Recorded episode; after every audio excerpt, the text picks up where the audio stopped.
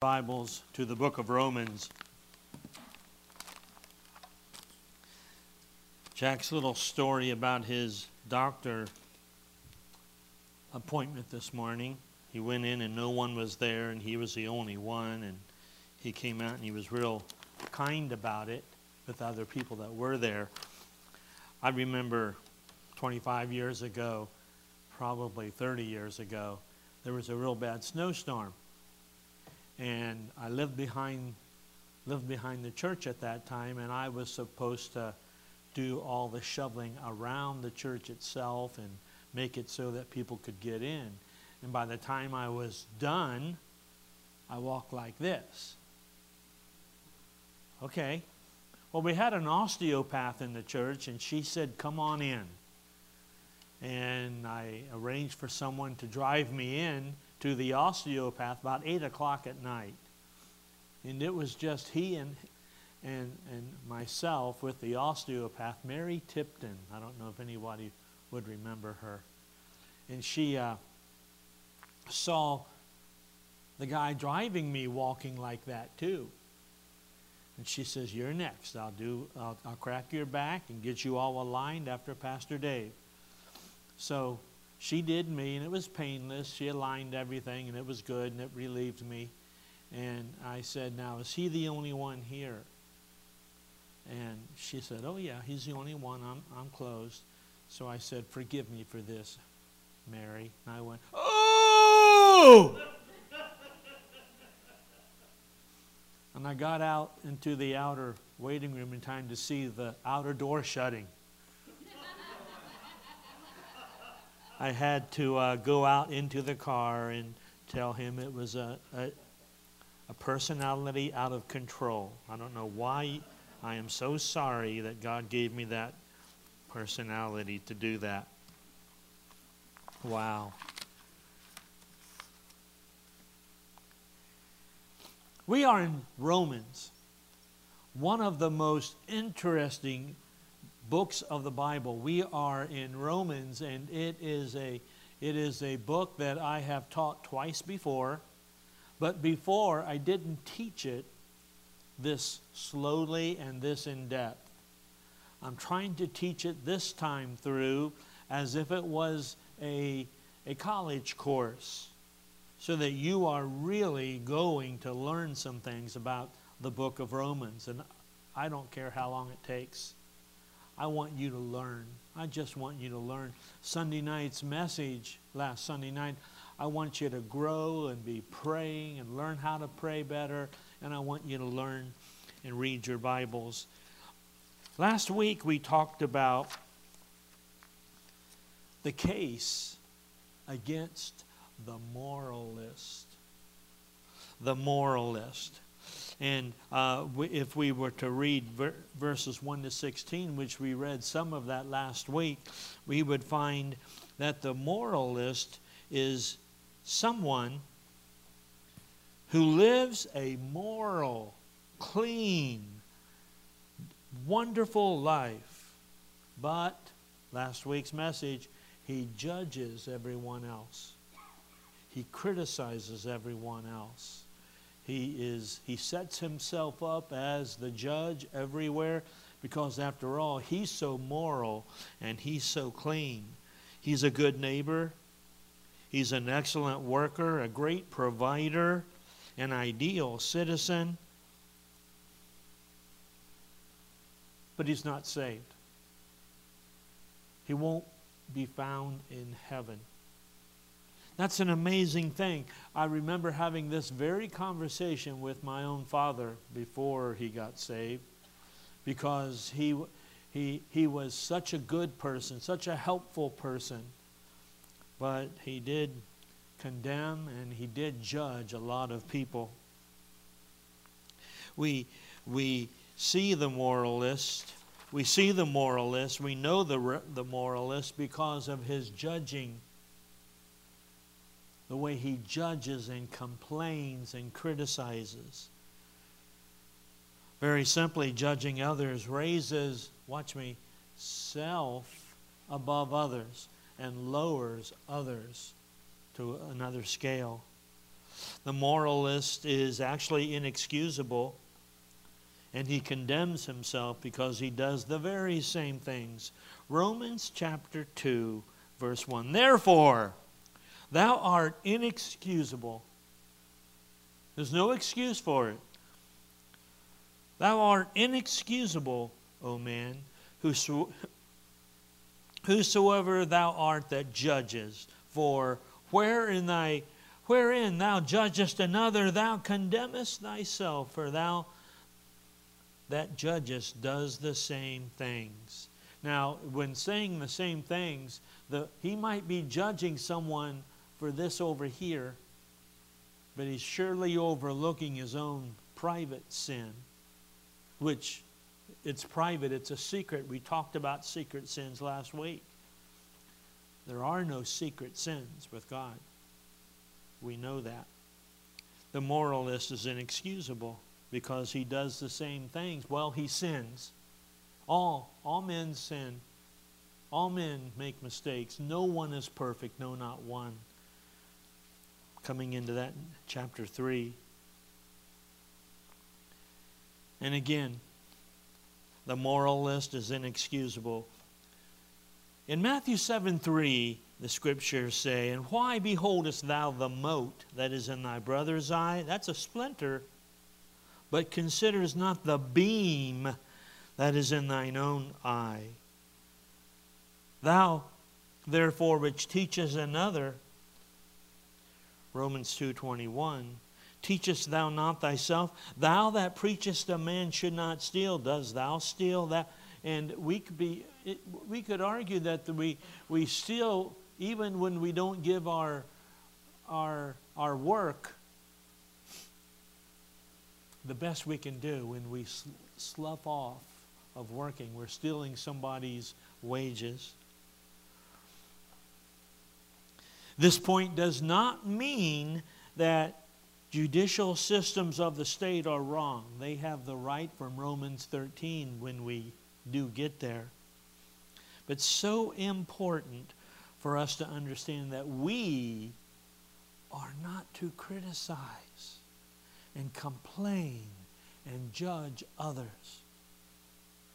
For the splinter in their eye, when we have a boulder, we have a two by four sticking out our, our own eye. And Jesus, He's the one that will be do the, doing the judging. He'll be the one that does, uh,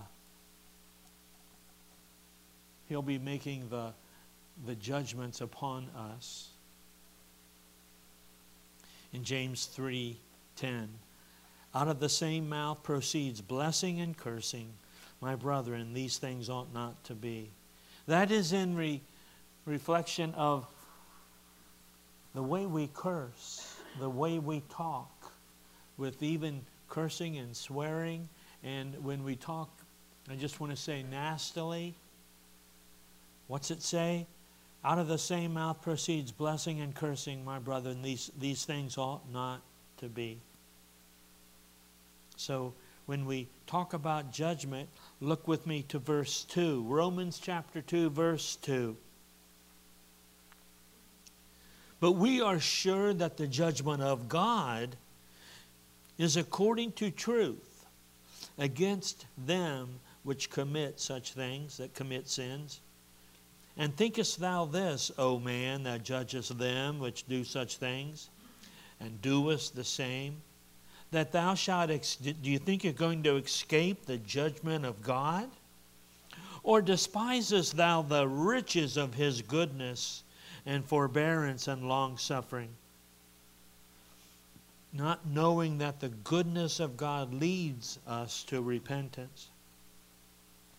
But after thy hardness and impenitent heart treasures up thyself wrath against the day of wrath and revelation of the righteous judgment of God.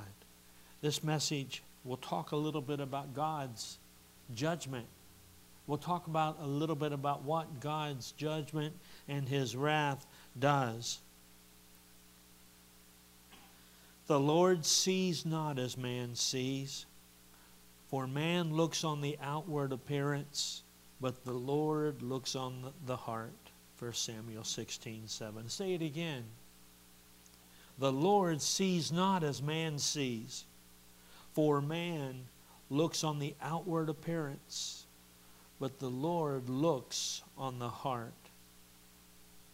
I have four points here I want to speak to you about. The moralist, the one who's a really good person but not saved, he doesn't even need a Savior, you know. He's such a good person. In his mind, he thinks, why do I need to be saved? And we'll see that in the next chapter. For all have sinned and come short of the glory of God. So, I wanted you to see this. The moralist thinks he will escape. He will escape, but it, he won't. The really good, righteous people that don't have Christ in their heart, they're not, they don't have a, a need for salvation. They don't have a need for, for Christ to be in their lives. And you and I, at least I have, I've come across people like that. We need to be able to practice humility and say, Oh, God, help us. Help us, Lord, to help others even. But we have to have that need. The moralist thinks he will escape. But God will judge men not only for their deeds, for the good things they do, but for their thoughts. We get judged for our thoughts. If you'll turn to 1 John chapter 2, keep your finger there, but 1 John chapter 2, turning in your Bibles. 1 John chapter 2.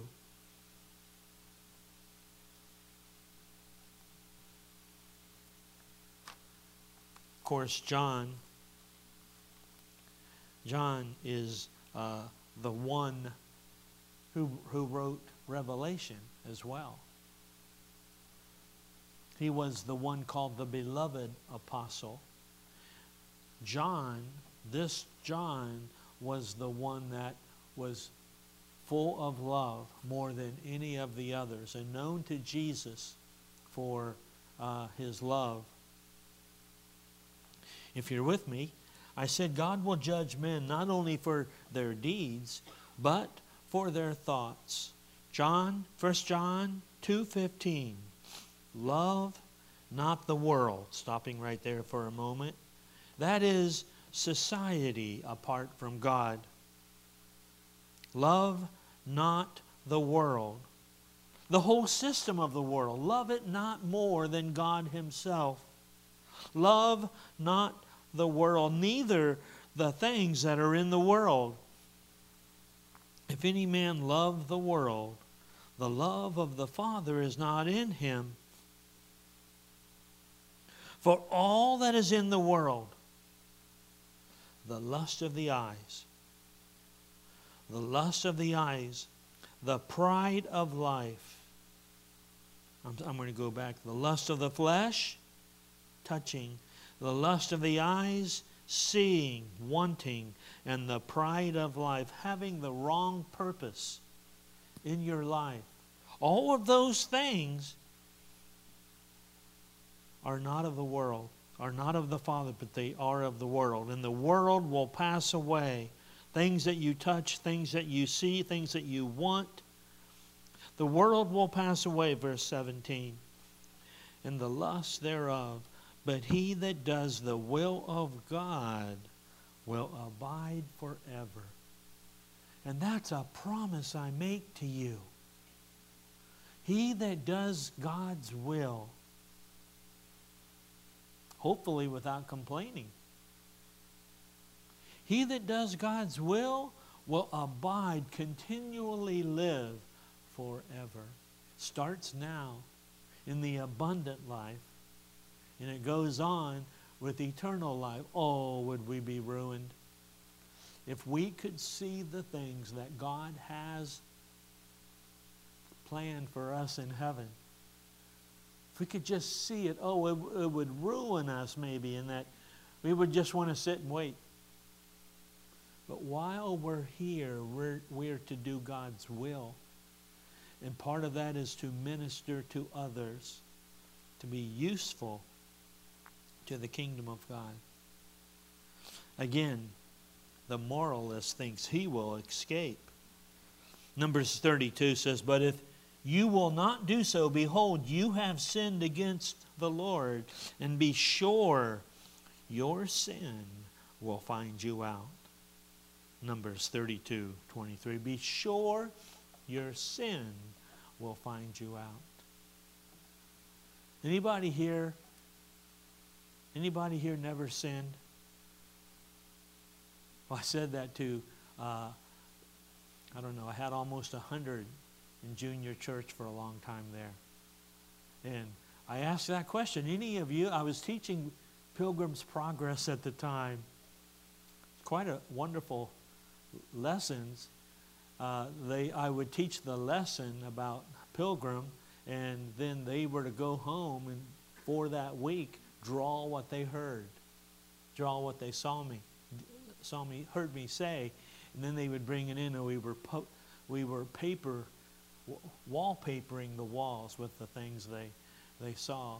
But any of you, is there anyone here that has never sinned?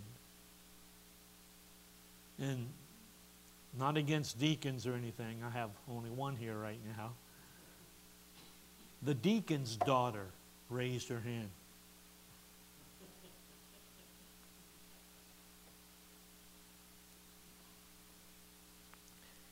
Just raising her hand made her sin. Ecclesiastes 12:14 has a wonderful verse, "For God will bring every work into judgment with every secret thing, whether it be good or whether it be evil." And again, uh, if I walked over here, went into the closet, looked carefully, made sure nobody was looking, and then I went into the closet and no one there, door shut, and I did I did my sin in private. There is no private sin. If most of, most of us, most human beings, when they, when they, this is a problem when our children get away from the nest, but when they get away from everybody and everything, they look to make sure no one's watching. They just don't look up. And I've said this again parents that are here, practice the presence of Jesus Christ, teaching them that so it becomes second nature, so that when they are out away from you, they'll never be away from Him. That was Ecclesiastes 12:14 for God shall bring every work into judgment with every secret sin whether it be good whether it be evil secrets the moralist, the one who thinks he's so good he doesn't need a Savior, the one who would make the best friend and best, best neighbor, the moralist, thinks God is too good to punish. When he thinks of God, he thinks of the riches of God's goodness. He thinks of his kindness, grace, and love. He thinks of God's forbearance. He thinks of God's holding back and abstaining and controlling his justice. He thinks of God's long suffering. The moralist, God would never put me into hell. I'm such a good person. The truth is, if we looked into God's mirror, there's no one good. And if we could take the veil off of our eyes, there are sins of commission, which we stress a lot of. But there's also sins of omission. It's a sin when the Spirit is telling you to do something or you see a need and you don't do it. When the Spirit is telling you to do something and you don't do it, that's disobedience as well. For him that knoweth to do good and doeth it not, to him it is sin. On the contrary, God, of course, is all this and more what the moralist fails to see is God's goodness is not a blank check for sinning. God's so good, He wouldn't condemn me. He wouldn't judge me. Look at how good I did last week. He'll, he'll, he'll forgive this one. And then you go in pre-arranged to do sin. God doesn't give us license to sin. God does not condone sin, does not indulge sin, does not overlook sin. God's goodness is to lead men to repentance, not to sin. God's goodness is to lead us to not sin, to seek repentance, to seek forgiveness. The fact that God will forgive sin should stir men, should stir us to seek forgiveness and one other thing to seek to please God. One of the overall principles in the Christian life is simply what would please Him? I must do that. What would not please Him? I must not do that. Even if I'm outnumbered, does it please God or does it not? Wow. Still on this, this theme. I want you to turn with me to please uh, to 1 Corinthians 6, verse 9. While you're turning, God does not just overlook and forgive sin. God does not condone, indulge, or give license to sin. God will judge him, and the judgment will be according to the truth. If you're with me at 1 Corinthians chapter 6, verse 9. Know ye not that the unrighteous shall not inherit the kingdom of God? That's heaven. The unrighteous shall not inherit the kingdom of God. Be not deceived, neither fornicators, sexual sinners, nor idolaters, those that would put other things before God, nor adulterers. With that in the same sentence as the fornicator, adulterers are those that are married committing sin. And then the word fornicator are those out of wedlock committing sin. Nor effeminate. I preached a sermon a couple weeks ago, and so I'm not going to go there. But what does God say? They shall not inherit the kingdom of God nor abusers of themselves with mankind, nor thieves, nor covetous, nor drunkards, nor revilers, nor extortioners shall inherit the kingdom of God. And such were some of us, some of you, but you are washed. You are sanctified, set apart but ye are justified, just as if I'd never sinned, in the name of the Lord Jesus and by the Spirit of our God. That's the difference. That's the difference. There's going to be people in heaven that will surprise you. There's going to be people in hell that will surprise you. Keeping that in mind, the moralist, the one who thinks so highly of himself. The moralist thinks man is basically good. He thinks that man can be good enough for God to accept without accepting God as Savior and Lord. The moralist thinks that God's goodness accepts man's good works, thoughts, and behavior, good feelings, nature, and tendencies. But again, God, of course, is pleased with whatever good things we do, but that's not for our salvation. We don't do good things to be saved. We do good things because we are saved and we want to please Him. That's a wonderful difference.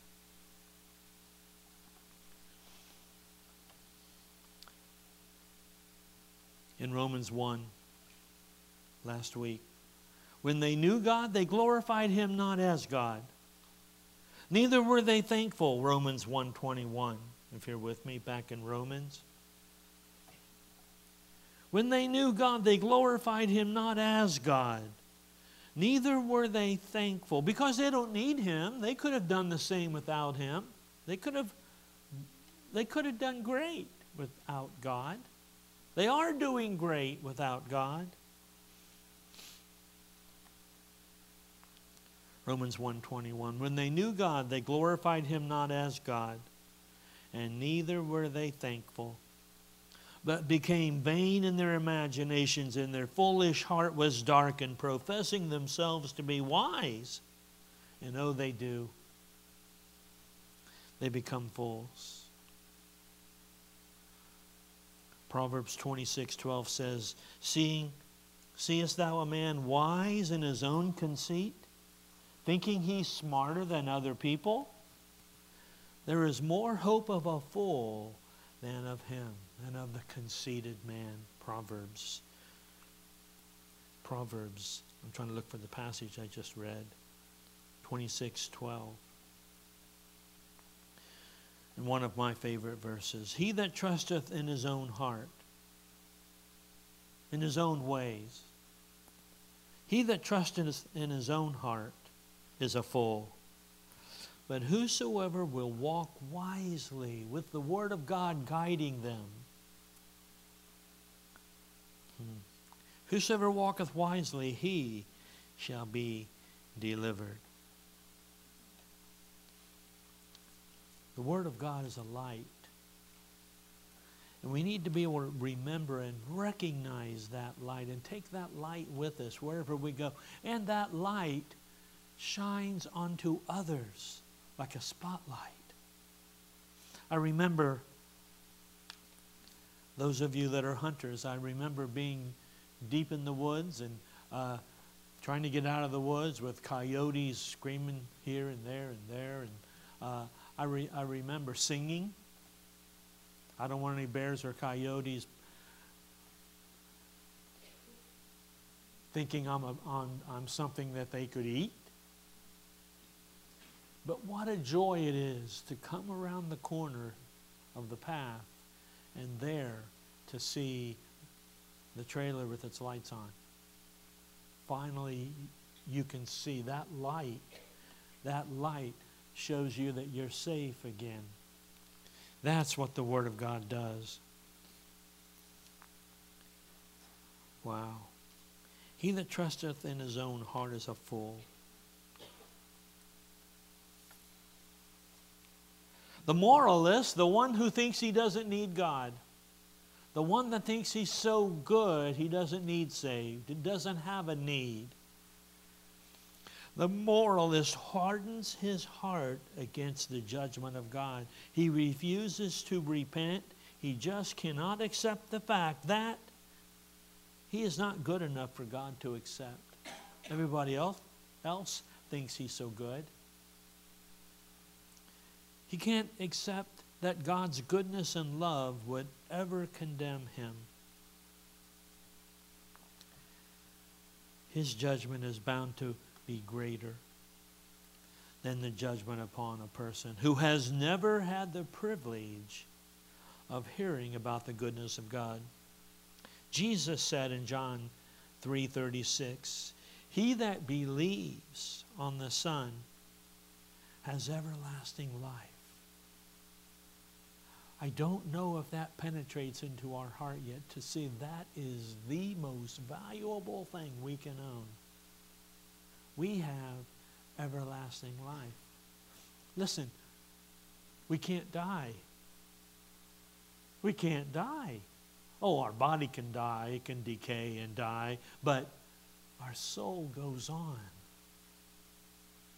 He that believes on the Son has everlasting life. He that believes not the Son shall not see life, but the wrath of God abides on him. Same chapter as John 3:16, for God so loved the world. We just never go further in that chapter. We are promised everlasting life. But those that don't believe in Jesus Christ as Lord and Savior, their only promise is the wrath of God to be upon them. In Romans 1:18, we already covered this a couple weeks ago. For the wrath of God is revealed from heaven against all ungodliness, against all unrighteousness of men who hold the truth in unrighteousness. Don't be. Don't be a moralist. Admit your need. Admit your humility. Confess, profess your, your humility and your need for God every day. Part of that is having the right prayer life, which we covered last week.